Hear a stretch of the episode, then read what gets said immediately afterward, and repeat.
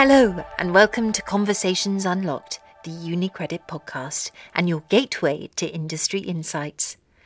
I am your host, Twyla Doon, and together we will hear from leading experts as they discuss the challenges Europe is facing and their thoughts on how institutions such as UniCredit can help navigate these issues to be the bank for Europe's future. Handing us the keys this week are Pedro Moneo and Rebecca Tusa. Pedro Moneo is CEO and founder of Opinno, a global innovation consultancy that connects more than 150,000 experts, investors, executives, and technology specialists in over 20 countries. Joining Pedro this week is Rebecca Tusa, Chief of Staff to Andrea Orcel, UniCredit CEO. She is responsible for executing on the CEO priorities, which are numerous and include a cultural transformation of the bank. We welcome both guests to our episode today on transformation.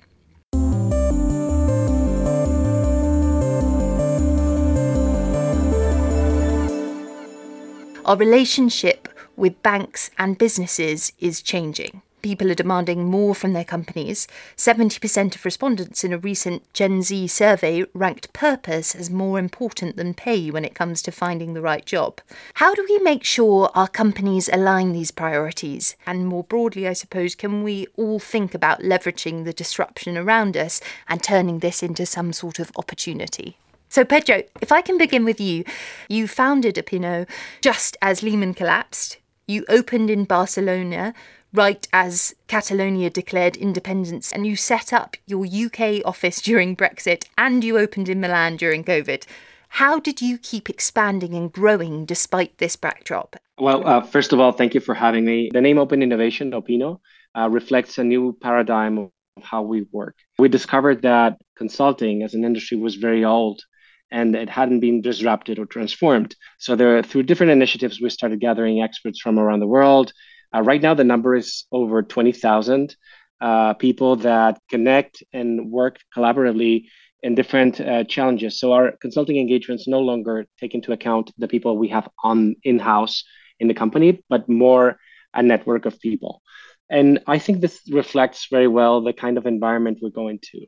Uh, the world is more volatile than ever. Uh, skills are, you know, changing and uh, from from one day to the other faster and faster. So we need to try and change our organizational structures so that we're, we're able to cope with change. Question that I had for you, Rebecca. You're no stranger to disruption either. And looking back on the last 18 months at UniCredit, you've had to deal with owning a Russian bank during the Ukraine crisis, the impact of the energy crisis on your footprint, including Germany, and now the economic uncertainty that faces much of Europe. So, what principles do you apply when facing this kind of disruption? Thank you, Twyla. Yes, it is absolutely true that over the last 18 months we've seen our share of uncertainty, volatility, and, and events how do you manage this kind of environment where the only certainty is that there's going to be continuous change and challenges? So, one principle that we operate by is preemptive action is cheaper than reaction. And this holds true in, in so many ways. If I think about our cost base, for example, we are inevitably going to be hit by inflation across our footprint in the next couple of years. It is a lot better and cheaper to take difficult decisions now, assessing which costs ought not to be part of our run rate as we enter 2023, so that inflation affects a lower cost base and impacts you less. This is why taking early decisive action is almost always the right thing to do, even though it's hard and it, it takes a strong management team to execute. Yeah, so it's about the preparation that goes into this and the fundamental pillars of your strategy that you use and you adapt, I suppose, to, to fit the circumstances. I saw something in a, a recent presentation you gave, Pedro, that says crisis gives us the opportunity to rewrite the rules. And actually, a question off the back of, of that answer, thank you, Rebecca, is as you say, your role at Opinno is to transform organisations through innovation. What does this mean in practice, Pedro? This means that the world we are living in uh, uh, changes faster than ever, and the t- technologies and platforms we're using are also, you know, changing from one day to, to another. So, you know, for an organization that's small, a startup, for example, it's really easy to adapt. Uh, but for large organizations, uh, instead of you know size being an asset, it becomes a liability. And how do you make sure that you are able to make a large organization behave some ways like a startup does is a real challenge. We define the approach to you know behaving like a startup in three different areas. Uh, the first of all is to be open to the ecosystem. It can be an internal ecosystem, so your employees are no longer working for you, they're collaborating with you, and they form an ecosystem which has different rules than a hierarchical system of an old corporation. Uh, outside ecosystems are also very interesting. You're going to get the best ideas, the best talent uh, outside your organization. And the idea is to learn to take part in these ecosystems and learn from them, extract insights from them. Uh, the second type of work or the line of work that we usually do is to transform the processes, the culture of the company, so that they allow this kind of new mentalities and new work uh, processes to to take place. There are many different ways in which a large uh, corporation can change and learn to adapt. And the third is uh, we call it venture building, which is how to make your company entrepreneurial how to use your company as a mothership for new ventures. I suppose it's about providing the individual members of certain teams the agency to act as though they were their own mini startup, even though they're part of a far broader organisation. Opinno works in at least seven different cities and across all of the Americas and Central Europe. So, how does your work change depending on the location you're operating in? Well, I think after all these time, these years, we've sort of identified three different degrees of maturity uh, or development of the innovation practice in, in markets and sectors, but also inside companies. And so the, the the first type of companies or, or markets are usually places where people are doing scouting, they're doing ecosystem building, they're building relationships, and they're extracting knowledge uh, from what's around them. And, so, and this is actually useful to build a vision of what they want to do and learn best practices and get in touch with talent and learn the new rules of, uh, of this new economy. The second type of companies or markets are companies that are already uh, knowledgeable and experienced in, in these new skills and these new environments. And they're more worried about changing their architecture, changing their culture, changing their processes and their architect the technology architecture to be able to adapt to a much faster evolving world. And I, I think the third family of companies is those that are already you know, familiar with these new um, working methodologies and they're focused on building new products or new services. So the more mature companies are all about business, are all about building new things uh, because they take everything else for granted. That's really interesting that actually you therefore group organizations so rather than looking at those different regions um, through the lens of the geographical location that they're in you can map them as different levels of growth within their organisation. And I suppose actually that links to a point in UniCredit because obviously UniCredit covers a large territory of 13 different banks. Can you really create a culture across 13 countries? Rebecca? Look, we have a unique footprint at UniCredit, we are like a mini European project, and that comes with all the communication challenges that you, you, you would expect. But it also means that we are truly diverse. Um, you know, we, we have 15 million clients across our communities, and, and they're all different. So our strength is our diversity, and we reflect our clients and can naturally represent their interests and issues and create a, a more strong and complete offering as a result. When we did the culture diagnostic just after we joined, we asked the people across the bank, across our regions, what they felt that we stood for. And they came up with our ownership, integrity, and caring, our, our values. As broad and diverse as our 80,000 people might be, they did come up with more or less the same values. And so the challenge for us now is to try and scale that shared belief, um, because when you can leverage that common set of values and you have something that people can really buy into and unite behind, then you can propel to deliver something pretty extraordinary. That's really interesting to know that the values of UniCredit were chosen by the employees themselves. And I actually was listening to somebody the other day talk about culture, and they said it will exist without you, and so therefore you must try and nurture it in the best way possible. Pedro, is that something that you feel that you've come across in all of the diff- various different locations that you have worked within? That culture exists within various different organizations, whether people choose to uh, nurture it or not? I mean, the, the subject of culture is something that I'm really passionate about. Uh, it's played a huge role in my life as an entrepreneur. The world around us is more volatile. There are things that worry our clients and their families. There are things that um, make them excited. Uh, there are things they connect with and things they don't. Uh, and it's really important to measure their pulse to understand really what's driving your people every day to commit to work on your mission or on a joint mission signs of bad culture, uh, destructive culture, or things that destroy the culture should be tackled immediately because a culture is very fragile. It takes a long time to build, and it's very easy to break down. I know actually a big part of UniCredit Unlocked um, is, which is the UniCredit strategy, is delivering the bank's cultural transformation, which I know is well underway. Rebecca, can you tell us about the scale of this challenge and where did you start from and where you're uh, hoping to go to?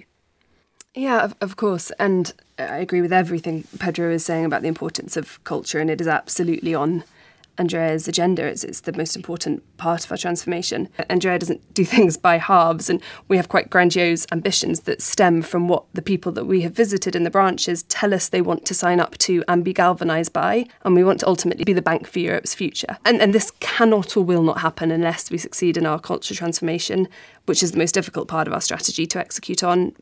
And for us, it's it's three parts. It's about owning the work that we do and and and how we deliver for a client, taking accountability for decisions, following them through, and then it's about integrity and behaving in the right way, even when no one is watching.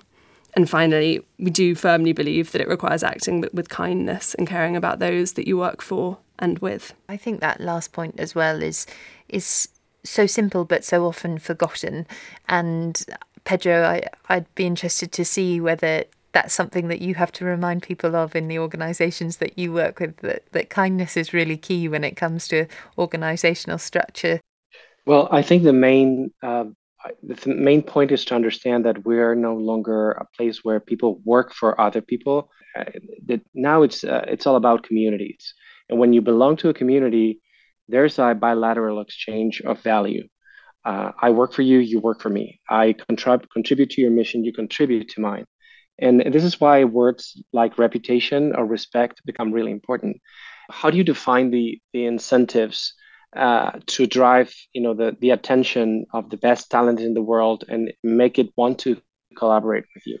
This, this to me is the key to the question. And actually, if you think about the bigger problem, if you think ambitiously, I want to build a culture so that people outside my organization fall in love with us, then you will solve the small problem then you will solve the you know eh, the interaction or the cultural strategy towards your immediate collaborators Rebecca, can you bring to life some tangible things that you've done in order to move this dial on culture? Uh, one that comes to mind is, is around Speak Up, which is a critical initiative which encapsulates a lot of the ownership and integrity points that, that we touched on. So we've, we've run a number of campaigns around the importance of being able to speak up, to escalate, to put your hand up and say you've done something wrong without fear of retribution or punishment.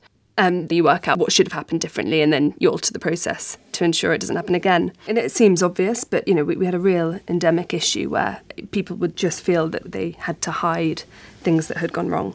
And that takes a lot of time. You have to build up trust, uh, which can't happen overnight. We're talking years um, but it's critical. Yeah, and and trust is is so critical to businesses.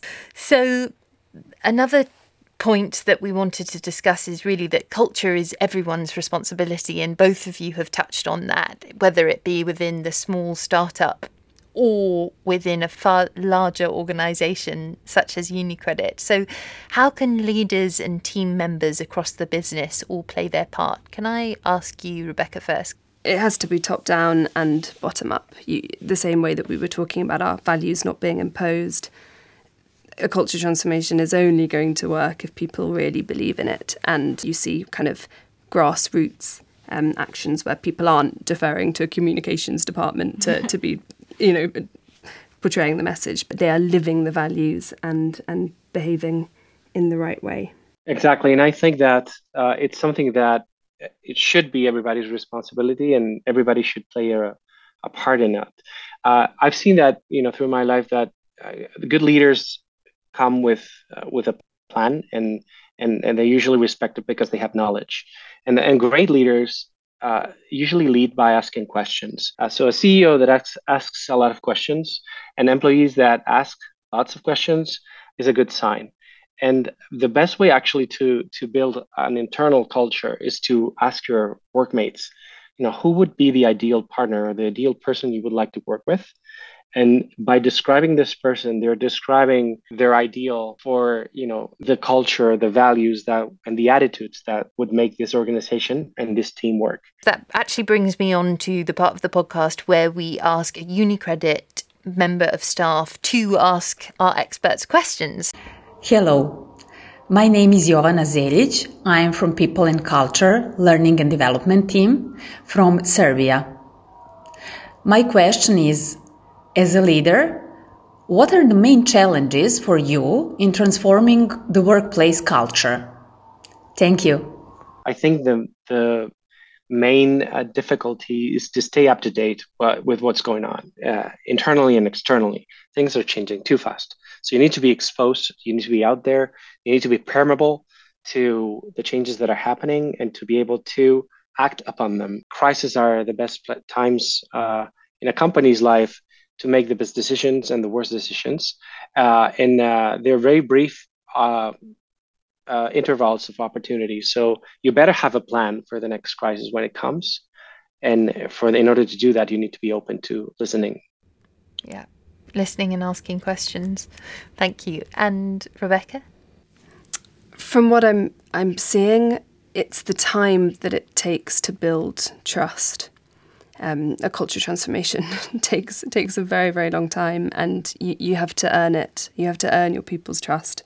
Yeah, I think that, I think that's a really honest answer and something that is is so difficult because obviously trust takes time in in all relationships in personal relationships as well as professional ones and it's having that time in order to be able to build it that really then makes a difference in the future but of course you need the time in order to do that. So, um, thank you so much for that. Last series, we asked all of our guests for their best pieces of advice and their key to unlocking success. And you have given us so many, both of you, um, pieces of advice. But, Pedro, if you could give us one sentence you would leave us all with for your key to unlocking success, what would it be? Well, as an entrepreneur, uh, there's a sentence that I have on the top of the on, uh, of my table of my desk every day uh, that I saw once at MIT that says uh, you have to manage to be disruptive, persistent, and patient at the same time. And those three skills in the same person are really really hard to have. So it, it it's easier to have them in a team, but if you if you build a leadership team, make sure that you combine you know the disruptive vision with somebody who's persistent, you know, who can try and try and try and over and over again, and somebody who's patient and was able to uh, make sense of it all, because otherwise, you know, we'll, we would all go crazy. Yeah, it sounds quite a character to have all of those skills in one person. And Rebecca? So I think that leads in uh, quite nicely to, to teamwork. And someone once said to me that Unicredit is like an enormous boat. It's incredibly hard to steer, but once we decide the direction we want to go in and we all start paddling the same way, we should be unstoppable. But you cannot turn a large boat on your own and, and you have to do it together. So thank you so much, both of you, for being on this week's episode. I really appreciate it. And I look forward to talking to you both again soon.